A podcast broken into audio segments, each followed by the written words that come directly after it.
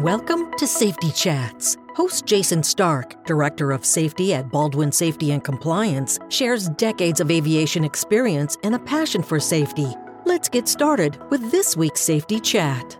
Hey, everybody, welcome to the Baldwin Safety Chat podcast. It's so good to be here with you after a, a little break. I kind of look at three things that can make or break your safety management system. So, three things that really can impact how well you do safety management. It's important to note first that the safety management system is a socio-technical system. So what does that mean? It means that there's humans involved as well as uh, non-human elements. And in a safety management system, so when we look at just a system in, in general, let's look at a technical system like a, a hydraulic system. The effectiveness and robustness of the system is dependent upon those components. Pumps, the reservoir, the lines, whatnot, the actuators. In a socio-technical system, the robustness of the system is really dependent on people actions. That that is a big difference between social and technical and socio-technical systems. But in many cases, when the when the safety management system isn't working well, it's really poor actions or inactions done by people. The socio side of the SMS can also degrade the technical side. So what that means is that the actions, poor actions, or the inactions that people are doing do have a way of impacting how robust the policies are. And they could be the most robust policies, but if they're not being followed, if they're not really being taken seriously, or people don't know how to interface with them, then there's going to be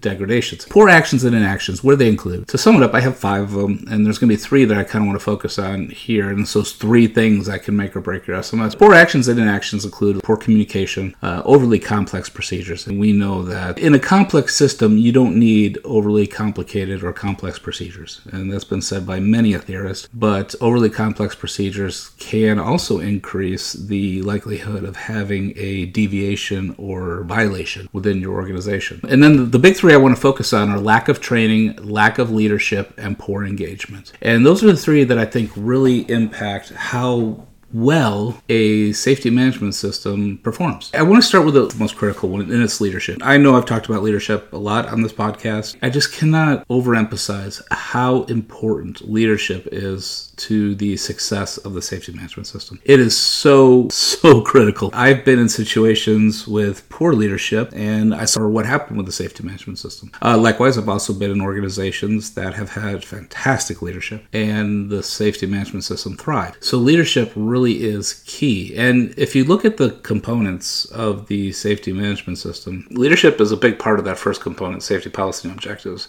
specifically that first element, management commitment. It is so integral, it is foundational to the safety management system. To be effective, leaders need to overtly support and enforce SMS policy. In recent times, this idea of laissez faire leadership, like hands off leadership unless something goes wrong, has been sensationalized and kind of made popular. But when we're talking about something about safety management system, we're looking for people to go above and beyond to be safety citizens, leaders need to be engaged. They need to overtly support and enforce SMS policy. With the laissez faire leadership style, they're not present, gives the appearance of maybe not caring. In the worst case scenario, now you can have a leader that's antagonistic towards the SMS, that doesn't even want it, that doesn't like it, that just has it. When you have that case, or you have a really hands off approach to leadership case, it leads to what I learned from Terry Yeomans, the IS-BAO program director, leads to this thing called SWAMP safety without any management practices. The SWAMP culture we've probably seen it. Anything with a swamp culture probably is a nasty place to work. In the case of a swamp culture, safety responsibility and accountability, it's not accepted. Nobody takes accountability for safety actions. Accidents are accepted as part of doing business. There's minimal to no strategic planning for safety. Communications are siloed and there's a lot of blaming in swamp cultures. People say, no, it's well, they're supposed to do it. No, it's their fault. They were supposed to do it. That is a culture you don't want to be. You want to have good safety leaders. I've done some research on not only good leaders, but good safety leaders. And good safety leaders are visionaries. I mean, they will identify the vision and mission in terms of safety of where they want their organization to be. They will be strategists. They will build a strategy around achieving high safety performance. They also realize too that they are a big influence on culture, and so they'll be culture builders and they'll try to develop these shared values in the group around safety, about the importance of safety. They empower individuals, so they're empowerers. Uh, they empower employees to really engage and make decisions even at the front line that are appropriate to make. And a good safety leader is engaged. They want to know what's going on in terms of safety in the organization. They want to be a part of ensuring that the safety performance is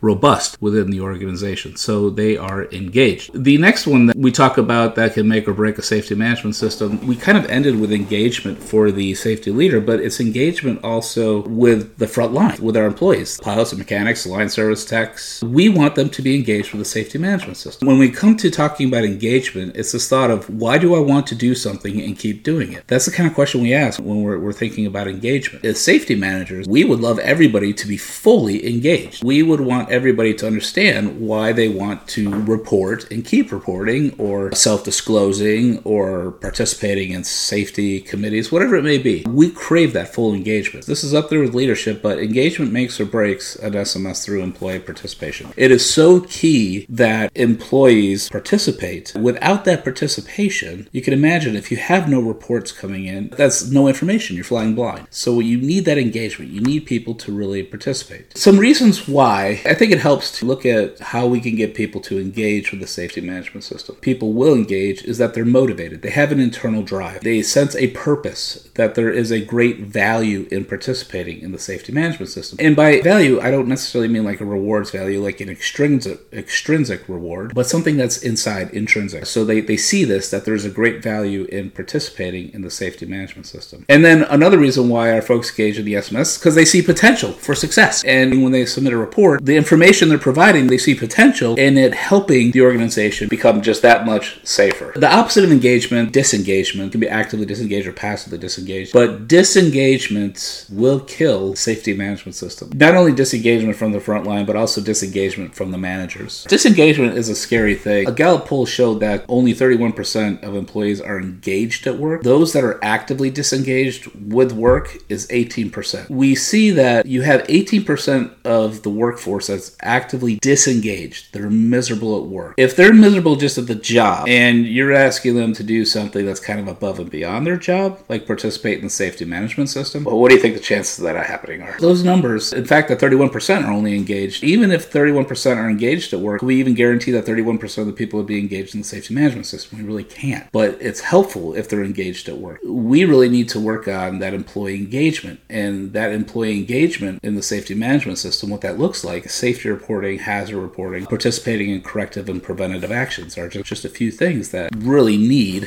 from from individuals in order to have a, an effective safety management system. But foster engagement is a challenge. We know this, trying to get people to do stuff that's really not part of their job description because when you look at it, participation in the safety management system hasn't really been part of people's performance reviews or salary discussions or vacation discussions. It's seen as voluntary, and that's why we have voluntary reporting. Fostering engagement is a challenge. We have to look at how we can foster engagement. We have to kind of look at two fronts that we can attack. We can address the people and we can address the processes. When it comes to addressing the people for engagement, we want to take a people first viewpoint and we want to communicate this message of why are we doing this? Why is your engagement, your participation so critical to the safety management system? So you can go up to, hey, Mr. Line Guy, you are one of the most important pieces in the safety management system. Without your information, we're dead. Or Miss Pilot, your participation is what drives the safety management system. It is from your information that the organization can make good decisions. And so we have to communicate that why. And as such, we will build trust. And people have to trust and feel psychologically safe, especially when submitting information that could show that they made a, slip, lapse, or mistake. Now, when it comes to the other front, processes, uh, we can talk about improving processes in the organization. If we have overly complex processes, if when people engage with the safety management system, if it's hard, if it's arduous, if it's long, if it's nasty,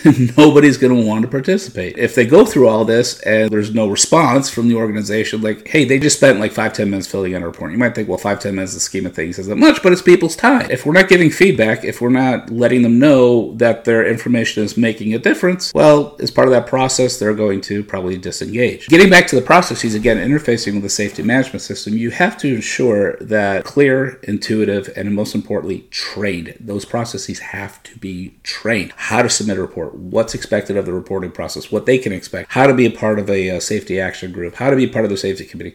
All that has to be trained. Some articles had mentioned try like something like gamifying, you know, turn it into a game.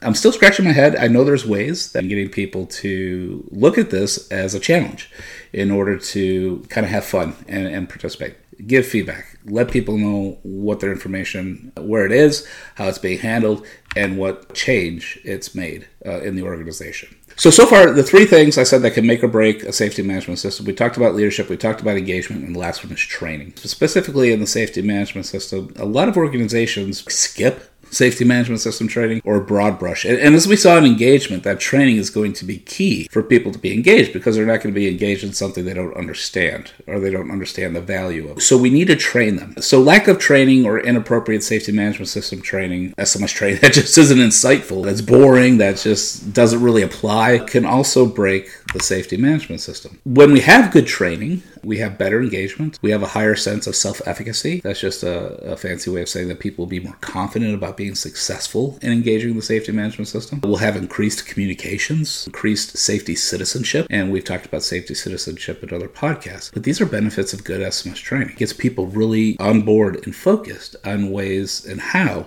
they can participate. And the training that you should be doing in your organization obviously is initial training when they first come into the organization, and then you should be doing recurrent training. It's so important. This is a lot of times where training uh, kind of falls short. Training has to be scoped to the level of participation of the individual. Not everybody should be trained to the same level. It just doesn't make sense. There's things that managers have to do in the safety management system that are not appropriate for frontline individuals. So the frontline individuals don't need to be trained on it. Things the frontline individuals do that maybe CEO doesn't. You have to understand what it is they need to know in order to effectively participate in the safety management system and then train them on that. I would argue that in terms of doing a hazard identification risk assessment or the risk assessment process where you have the hazard and you develop the consequences and you risk assess the consequences to facilitate, I would argue that wouldn't be something your frontline would do. I would think that'd be your safety professional that would f- facilitate that. So, so they don't necessarily need to learn the ins and outs of that. They may maybe to become familiar with it, but not really learn it in any great detail. Just for guidance, initial training should contain, when you train somebody initially, you should go over the organization safety and objectives, uh, the organizational roles and responsibilities related to safety, basic safety risk management principles, the organization's SMS processes and procedures, specifically reporting and how to receive information, critical information. And then ICAO throws this one in here, but human factors and the related job function. They still kind of have this view that a lot of accidents have involved human factors. They would like, as part of safety management, training to, for human factors to also be trained. And then recurrent training, though, is the interesting one. And what happens is we see organizations, they just kind of regurgitate what they gave them in initial training, but that, go back to ICAO and research it. That's not really appropriate. What we want to really cover in recurrent training is any changes to SMS policies, processes, or procedures. So if you've changed the way you report or you change the reporting system, you're gonna you're gonna train that on them when it happens, but it might be good to go over that again in recurrent training. Or if you've changed, you know, how reports are routed, scored, or FRAT, whatever, that needs to be trained. Then also in recurrent training, you're going to want to highlight any specific safety issues that are relevant to the organization, uh, any lessons learned, and then a refresher on safety management tools used. Because sometimes people may not report something for a while and it might get a little rusty. So in recurrent training, it's good to go over how to use the tools that you have in place. I think importantly, you have to tailor that training so that it's insightful, meaningful, and relevant to the audience. So what we talked about is three things that can really make or break the safety management system. It's uh, leadership, specifically leaders being engaged, leaders being present, leaders understanding their responsibilities in developing culture and setting vision. And then we talked about engagement and what engagement is and how important engagement is to the safety management system. And we really need to communicate. We should address the people front and the process front would be simple, intuitive, and if you can make them fun, make them fun. And then finally, we talked about training. That will really help with engagement, folks, especially if you give them the nuances of the system in place. In that training is a good place to also communicate the why, why we're doing this, and uh, just to make sure that everybody rallies around the vision for the organization. We talked about three things that can make or break the safety management system. Would love to hear your feedback on this if you have any. Drop me a line. You know, maybe you have other thoughts on what can make or break a safety management system. These are the three that I see, but would love to hear any opinions that you have. I'm always so appreciative that you're downloading these and listening to them. Totally honored to be talking with you. Really appreciative for what you guys do out there. Until next time, guys, stay safe. This podcast is brought to you by Baldwin Safety and Compliance, the leader in safety management for the transportation industry. Since 2004, Baldwin has been providing state of the art solutions and 24 7 support to the aviation and transportation industries. Baldwin's clients include all sizes and types of transportation operators. Baldwin provides safety and related business services to commercial and non commercial transportation operators, medical transporters, FBOs, MROs, airports, flight schools, UAS operators, firefighters, OEMs, ground transport operators, and others. Visit baldwinsms.com to discover how Baldwin can enhance your organization's safety program.